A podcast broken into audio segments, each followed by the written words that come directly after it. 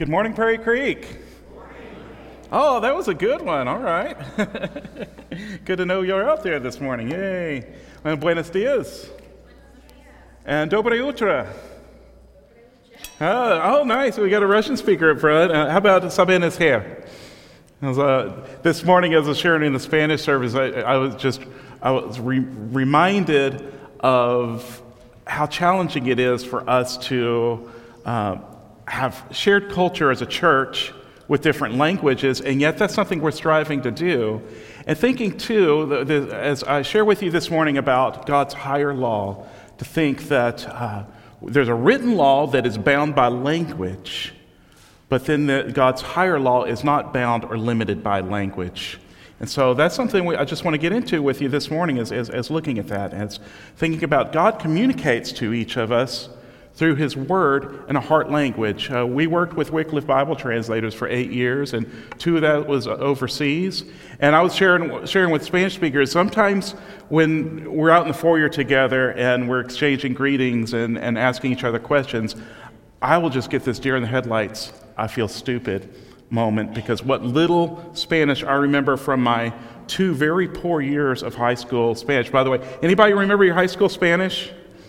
Was that not a waste of two years? Sorry.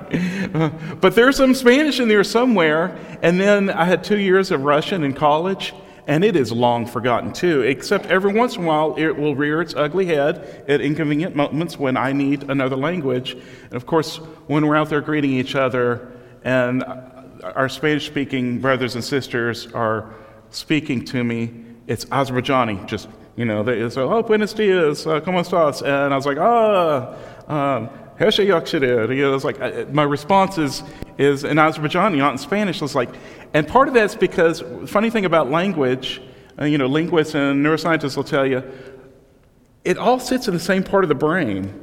That's a fascinating thing, the brain, how it works, is that you can put English in there, you can put Spanish in there, you can put Russian in there, you can put Azerbaijani, it all sits in the same place and it's how the brain processes, you know, and so it's um, whatever's on top is what's going to come out. And of course, our heart language, our first language, the language we learn in our home and in school, that's always going to come out top. It's a stretch to speak in a second language. Randall translated for me earlier, and um, he's probably more exhausted than I am. Uh, it's just translation is hard work.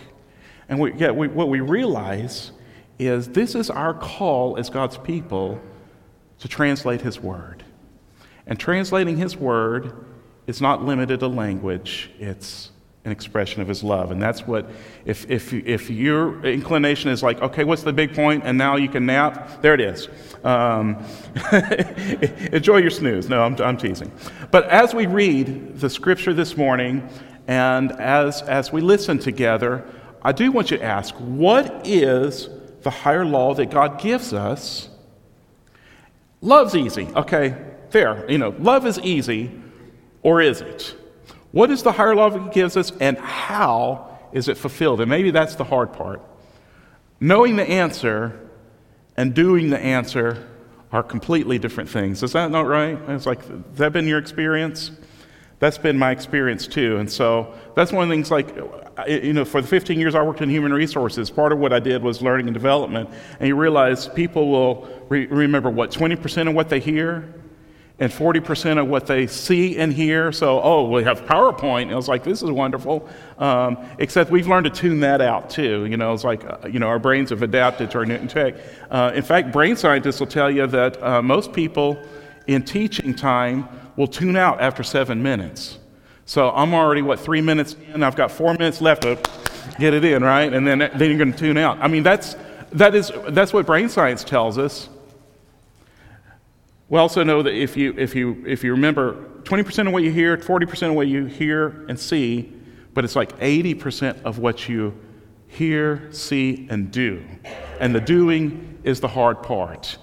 And yet, this is what Jesus invites us to. This was what he calls us to. And so, th- this passage, and we're going to look at this morning in Matthew, I'm continuing with where I left off last time in sharing from Sermon on the Mount, which was a long time ago. Um, but starting with, with chapter 5, verse 13. You are the salt of the earth, but if the salt loses its saltiness, how can it be made salty again? It is no longer good for anything except to be thrown out and trampled underfoot. You are the light of the world. A town built on a hill cannot be hidden. Neither do people light a lamp and put it under a bowl.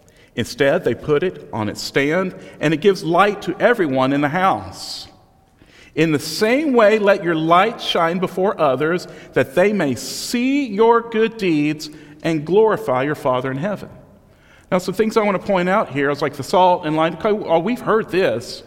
This is, oh, hey, we're salt to the earth. Yes. We have a special use. We're light of the world. Of course we are. But why? What's the why behind it? How is God fulfilling his higher law through us? In the same way, let your light shine before others. Why? That may, they may see your good deeds and glorify your Father in heaven. Now, our good deeds are fruitless if they do not point to God. And you know, a lot of us will do good deeds because we like doing them. Sometimes it's about self fulfillment. I was like, oh, I enjoy helping. I, I could do this. Sometimes we do small good deeds to avoid the harder good deeds.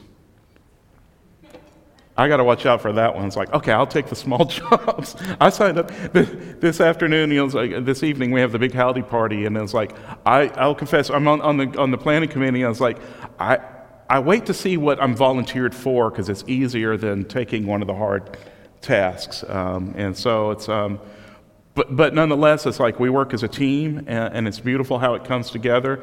But sometimes it's easier to be told what to do than to step up and do the, do the harder thing. Are we in that place sometimes? Glorifying ourselves? We do the good deeds that we glorify who? Our Father in heaven. And here's something that's really distinctive about Jesus' ministry is throughout his ministry and throughout his teaching, he refers to God as his Father. His Father. It's a relational term. God is a title.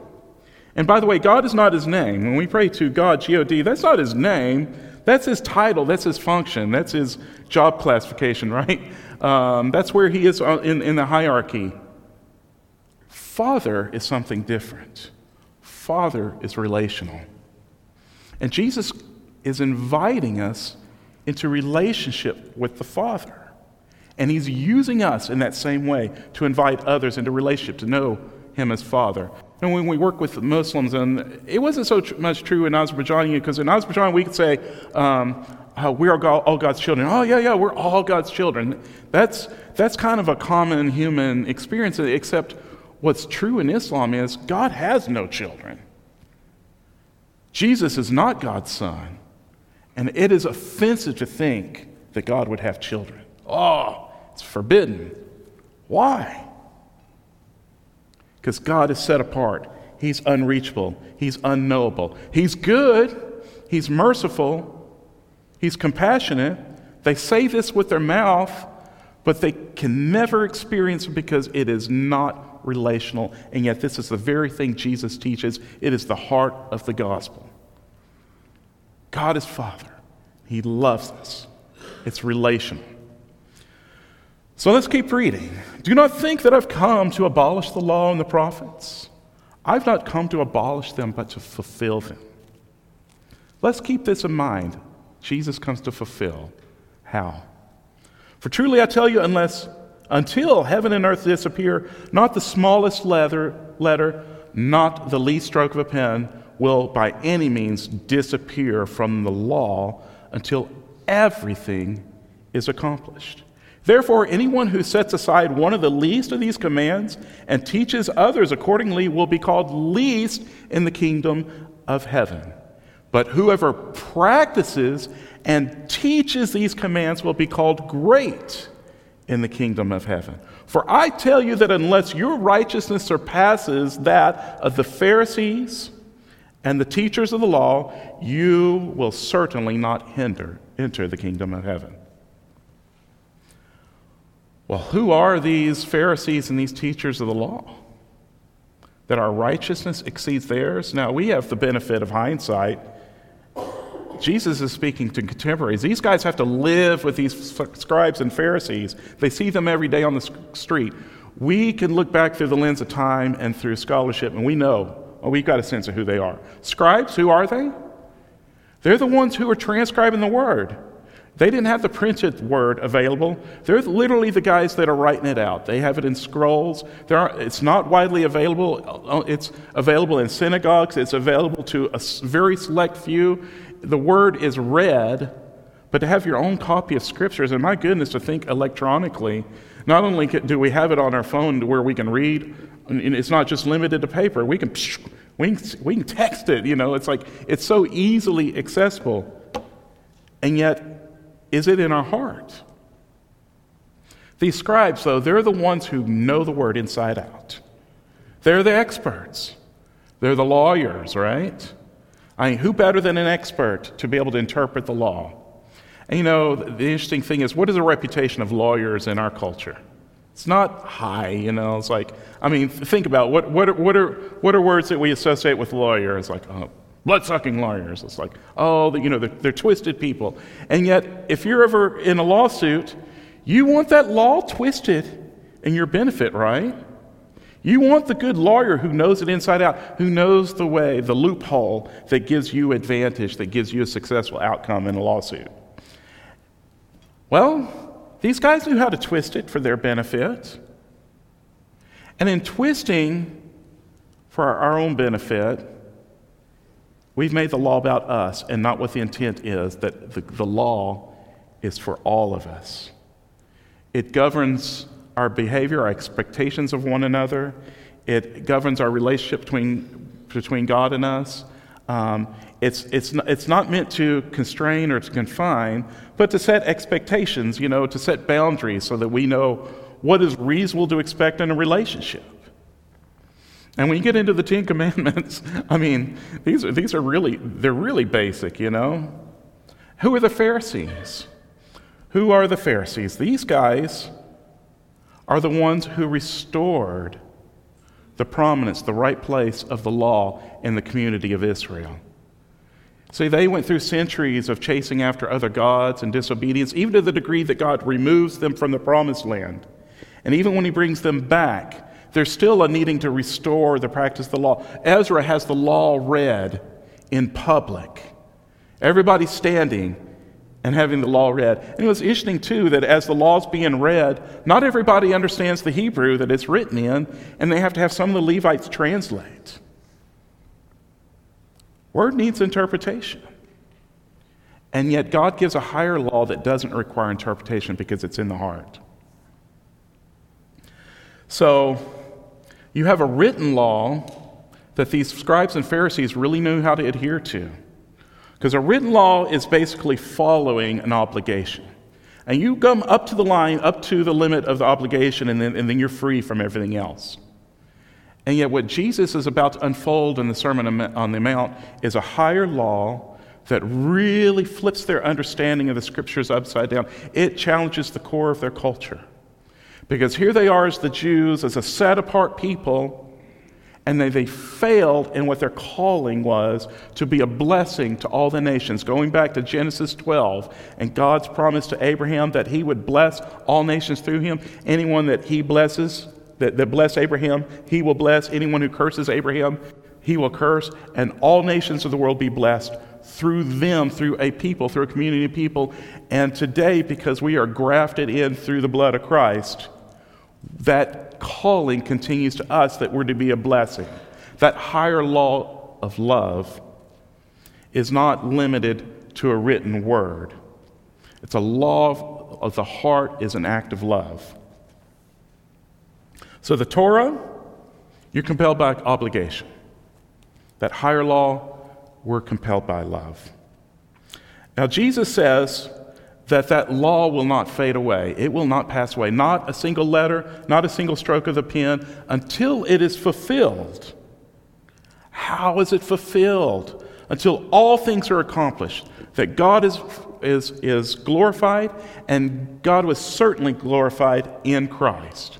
In his very incarnation, Jesus modeled a way, gave an example that we can follow. Okay, so you got these Ten Commandments. It's like, okay, we can do most of it. Yet Jesus shows the law of the heart, gives us the example. He teaches his disciples to do things that are counterintuitive, that go to the heart, that are rooted in love. And sometimes it's interesting because that what's rooted in love seems to even go contrary to written law. And I'm not talking about those Ten Commandments, but the extra laws that the Jews have that we're not bound by as Gentiles, right? Um, those extra, you know, the dietary laws, the laws of Sabbath, the laws of work, uh, the, the, the, the laws that govern their community, those laws were for them as a nation of people. And some of these things are even beneficial, but we're not bound by them because we're bound by a different set of laws. We're bound by this law of love, and Jesus models that. And he got a lot of flack for it too, didn't he? But think about this until it is all fulfilled, until all things are accomplished, and much was accomplished in the life of Jesus, in the teachings of Jesus, but in the death and resurrection of Jesus as well. But it's also to be fulfilled in us as believers, as God's children, as His church, as the presence of God in this world, the, the light of the world, the, the salt of the earth, that's us. We are the presence of Christ in our world. Now, God has expectations for his children. Every good father has expectations. Don't cause me any shame, son. Um, that was kind of seemed, seemed like things, how things worked in my family. Is like, don't cause dad any shame. And yet, dad could do things that shamed us, you know. It's like, and so that's that continues to be a, a, a good principle in our family. That it, it's it is it is my honor and my, my, my right as a father to embarrass my children. It's like, how many of y'all do that as dads? Um, I'll spare you what my dad would do to embarrass us, but um, he was good at it. Um, I try to moderate that a little bit. But there are expectations in a family relationship. God has expectations of us that we work towards reconciliation, that we're reconciled to Him, that we're reconciled to one another, and that we learn in, in, in that law of love to be reconcilers of the world to Himself. That very same ministry that God gave to Jesus uh, that ministry of reconciliation, Paul says in 2 Corinthians 5, he gives to us. What a great honor that we continue the ministry of Jesus. We see this earlier in, in the Beatitudes. Blessed are the peacemakers, for they will be called sons and daughters of God. That when we do the work of peacemaking in our culture, in, in our world, that, that we can be recognized as God's children. There's also an expectation of, of working out our salvation. Uh, Paul talks about working out our salvation with, with fear and trembling. You know, it's like it's not, it's not a resolved thing because salvation is, is about God not just saving us from sin, but it's about forming His character in us. It's about work, work bringing us to completion, His character, His likeness, that we are like the Father and we're part of the family business that work of love and reconciliation. There's also an expectation of prosperity that God will bless the things we do when we bless others. Prosperity not being about wealth. That's one of the great lies in the Christian church. We call the prosperity gospel. Well, prosperity is not wrong. Our idea of it is very wrong because prosperity is not wealth. Jesus will go on later in, in, the Sermon on the Mount to tell his disciples where your treasure is, there's where your heart will be also. If our treasure is not in God and in the people we love, and he tells us to store up treasure in heaven, we need to treasure people, even people that are hard to love. That we could see somebody who does not yet know Jesus and walk with them and, and reveal through our life and through our words who Jesus is. We treasure that person. We have the potential of storing up treasure in heaven, then that's calling more people to God. He's doing the calling, we're just doing the walking alongside. But we've got to be about this work. The prosperity is not in wealth, it's in people.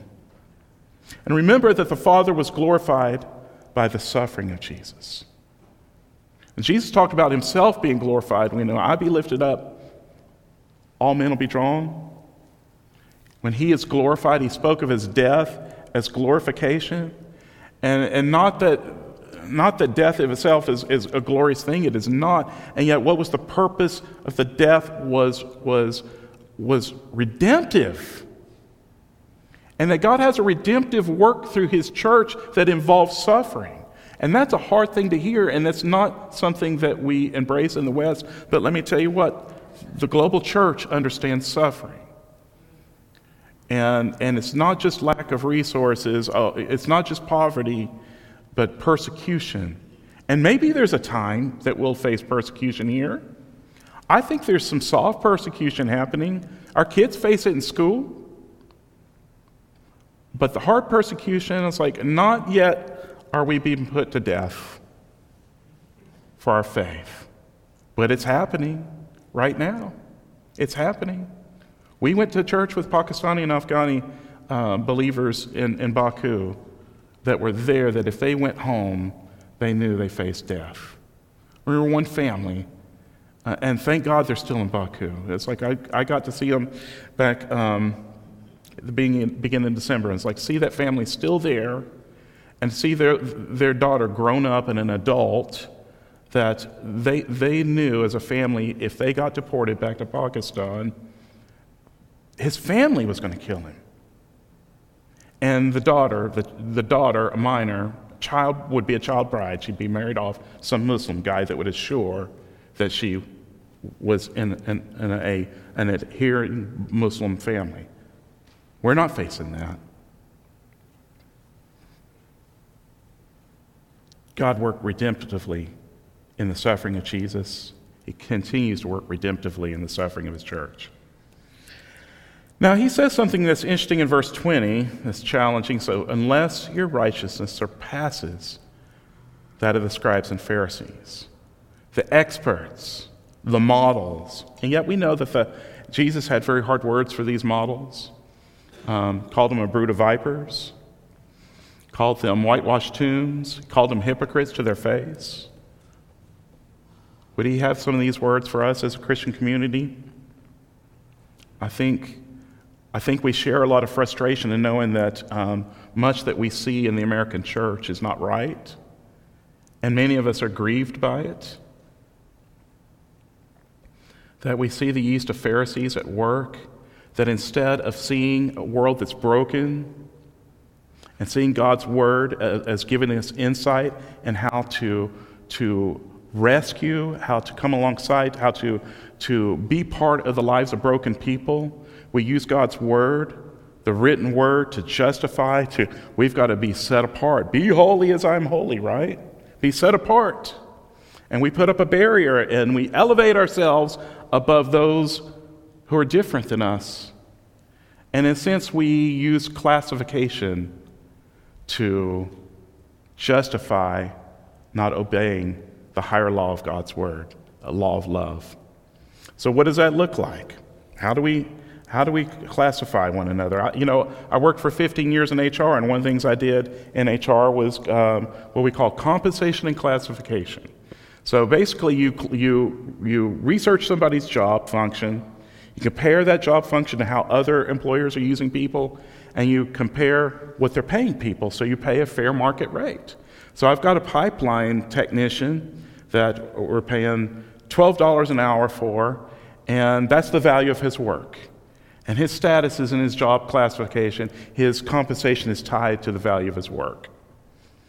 And it doesn't matter how hard he works. It doesn't matter how dangerous his work is.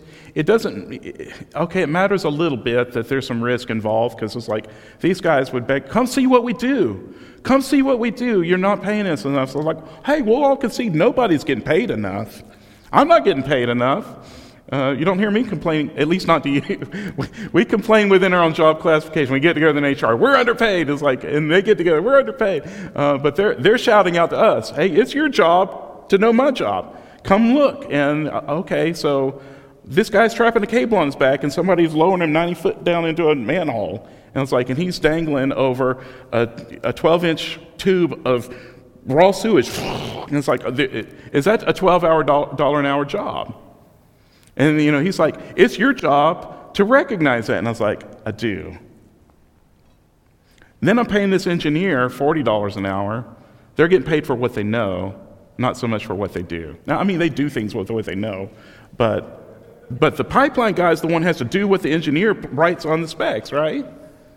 And yet we classify. Do we use God's word to do the same?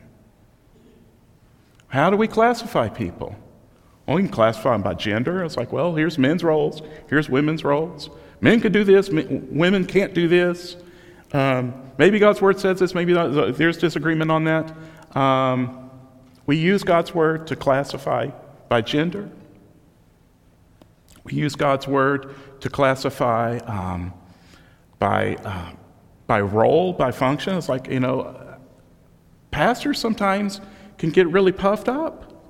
And so can missionaries, by the way. We, gotta, we have to be careful about that. And sometimes we think the pastor should be puffed up and we put them on a pedestal that they don't want to be on. We, we create separation when really we are all God's children. We're called to this together. What about, what about class or caste? You know, it, it, it's, it's, it's interesting because we see with, in our international student community who comes, are they the brightest and best? Yeah, they are. How much does their class in their home society affect their opportunity? I was like, when, when you meet Indian students at uh, UTD, most you're going you're gonna be meeting upper, upper caste Indians. They don't have the same advantages. Now, keep in mind in their constitution, in their law, that classification of people is it's it's it's outlawed. And and they do have ways in their culture of balancing, you know, it's like the, of giving opportunity for low caste people to have access to, to education. And it's like the, India's made great strides in that. And yet, what we see coming here are brightest and best, and there, there's just built in inherent advantage. And yet, okay, so I can see that from somebody else's culture. Do I see it in my own culture? Do we treat people differently in the church based on how they appear or what, they're, what they do in their work? I, I feel like we don't do that here, but it's, it's just one of those things we, we got to be constantly evaluating. James had, James had hard words about that. So we have to be careful about that. So it's interesting that we see as we continue reading Matthew 5, verse 21, you've heard that it was said to people long ago, You shall not murder. And anyone who murders will be subject to judgment. But I tell you that anyone who is angry with a brother or sister will be subject to judgment. Again, anyone who says to a brother or sister, Raca, is answerable to the court. Anyone who says, You fool, is in danger of the fire of hell. Now, what is it about these Pharisees and scribes that Jesus skips over five other commandments to zero in on this, You shall not murder? These, did these guys have a reputation for murder? They're the pillars of society. Is that their reputation? Is that what they're known for? Well, it's interesting that Jesus speaks of anger in speaking about scribes and Pharisees because it is very much anger that leads to the cross. Their anger at what Jesus says and what he does that does lead them to the path of murder. They do. This same word judgment that's used here about you will be judged, you face judgment, is the same word that's used when the Pharisee says he deserves death. For what? For demonstrating love over a written law? Now, obligation allows us to appear righteous while justifying inhumanity? Do we dehumanize people when see, we see their differences and say, oh, that's not God's way?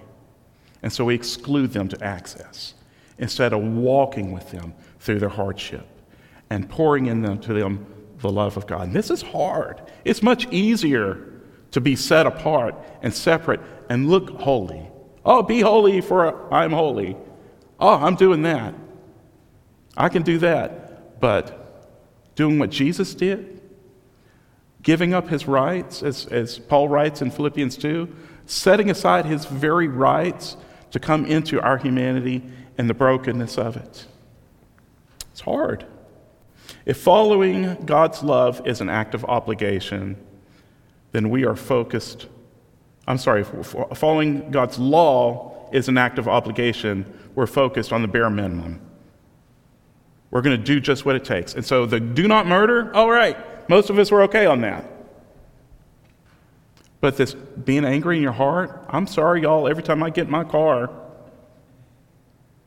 help me, and my kids can testify to that. Um, I probably say things in my car that I won't, none of you will hear me say, or, you know, um, I remember this was this was terrible. I, and this is just one of those things you bring with your family. If that's your family background, that's again back to first language. You know, um, I remember I was working as a summer missionary in Memphis, and um, this guy's tailgate me bad driving down Jackson Avenue. It's like, here's this guy in this big suburban right up behind me in my little bitty Saturn. And oh, he's riding me close, and I'm getting mad. And uh, just about to give him that magic signal to let him know what I think. And my eyes really focus in my rearview mirror. This was God's grace to see it was the associate pastor of the church I was serving at and his wife and five kids in that suburban. I was like, oh, Lord, help me. Anger. I wouldn't say my thoughts were murderous, but they certainly were not loving, that's for sure. And it continues to be a challenge. You know, it's funny too, picking up students at the airport, um, international students. One of the most common things the experience is like, oh, Americans driving on our freeways. It's like, it's so orderly. People follow the law here. People really care about the law. And I think, oh, if you only knew what was in their heart and maybe what's under their seat too. You know, it's like um, if somebody gets too mad, you know, um, you know, I, I, don't, I don't see that happening in Azerbaijan, but I, I see what looks like a total disregard for law on the road there, and yet there's an order to things and how they drive I certainly see less malice there. Not to say that you don't see malice at all, but here, oh my goodness, watch out. No, seriously, y'all, watch out. We've got to be careful. But we got to be careful not to be feeding into that. How about this Raca? Now, we loved Raca in the youth group. I, I remember this, like, oh, Raca, that's funny. Funny. We started using it as an insult because that's, that's youth group humor, right? It's like, oh, we see each other at school, Raca! You know, it's like, oh, it's funny. Anyone who says you fool, we got to be careful what we say and what we think. When we dehumanize, then we also remove that which compels us to love. We desensitize. That greater law wasn't don't murder. It's like love leads you in a path of putting aside differences, putting aside grievances, putting aside, because what, I mean, every murderer is going to have a justifiable excuse, right? He provoked me, he deserved it. Something to justify an action. What justifies our actions that don't point to love? And this word judgment here, that Greek word, same root that we draw our word crisis. Crisis is it's, it's, it's a major turning point, it's a point of decision. Now, better for that point of decision to be with us of I'm going to choose the way that Jesus modeled than to be in the judge's hands. Because at that point, we, we don't have the opportunity to change course. But, but, but judgment just means to be bound, to be under obligation, to be subject to, or liable, to be responsible. I would say to you, too, it's interesting because Jesus made himself subject to our consequence on the cross, didn't he? And his suffering. Does he, even on the cross, where he cries out, Forgive them, Father, for they know not what to do? Have you really thought about that? Does Jesus' appeal to the Father, Forgive them, for they know not what to do? Were those just words? Or did God the Father forgive?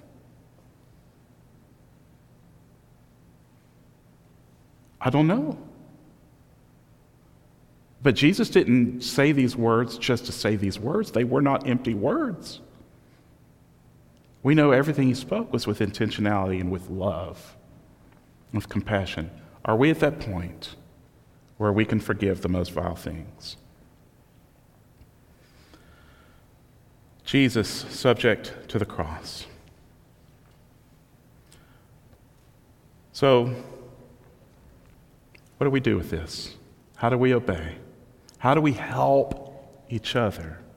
Because we see what's written in that, that higher, written in that written law is about obligation. And we can fulfill these, uh, this obligation, and yet Jesus calls something more. There's one last story I share with you.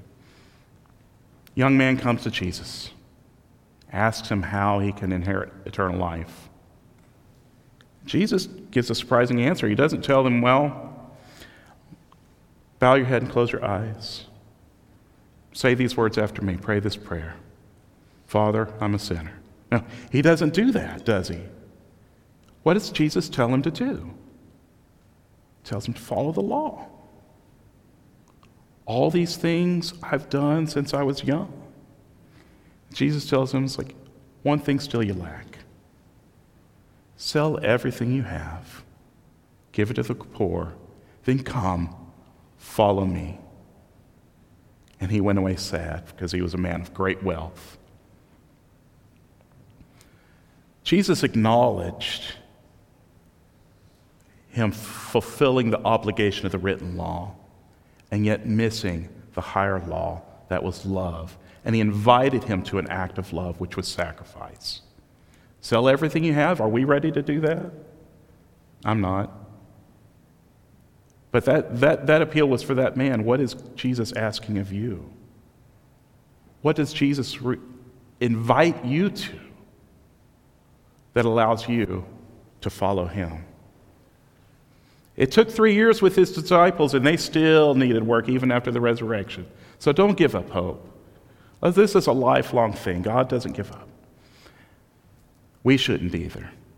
Let's help each other Press on. Let's help each other fulfill that higher law. And a word from Paul as I finish. For you are called to be free, brothers and sisters. Only don't use this freedom as an opportunity for the flesh, but serve one another through love. For the whole law is fulfilled in one statement love your neighbor as yourself. But the fruit of the Spirit is love, then joy, peace, patience, kindness goodness, faithfulness, gentleness, self control, things that are not natural to us. We have to start with love. And the law is not against such things. There is no law against love. Father, thank you for your word. Thank you for the higher calling. Thank you for the reminder, Lord, that um, where there is failure in this, there is mercy because we are your children. So we come to you, Father asking for your help, asking for your mercy. Help us, Lord, to see your higher law and to fulfill it. Help us to love one another, that the world may know that you sent Jesus. Help us to be one as you are one. And Lord, when a brother stumbles in this, help us to lovingly correct, not to be self righteous, but to be sacrificially righteous that we would bear one another's burdens. To see the potential in this church, Lord, to love in our community. Give us the patience to see this play out. Give us the grace, give us the strength. In Jesus' name.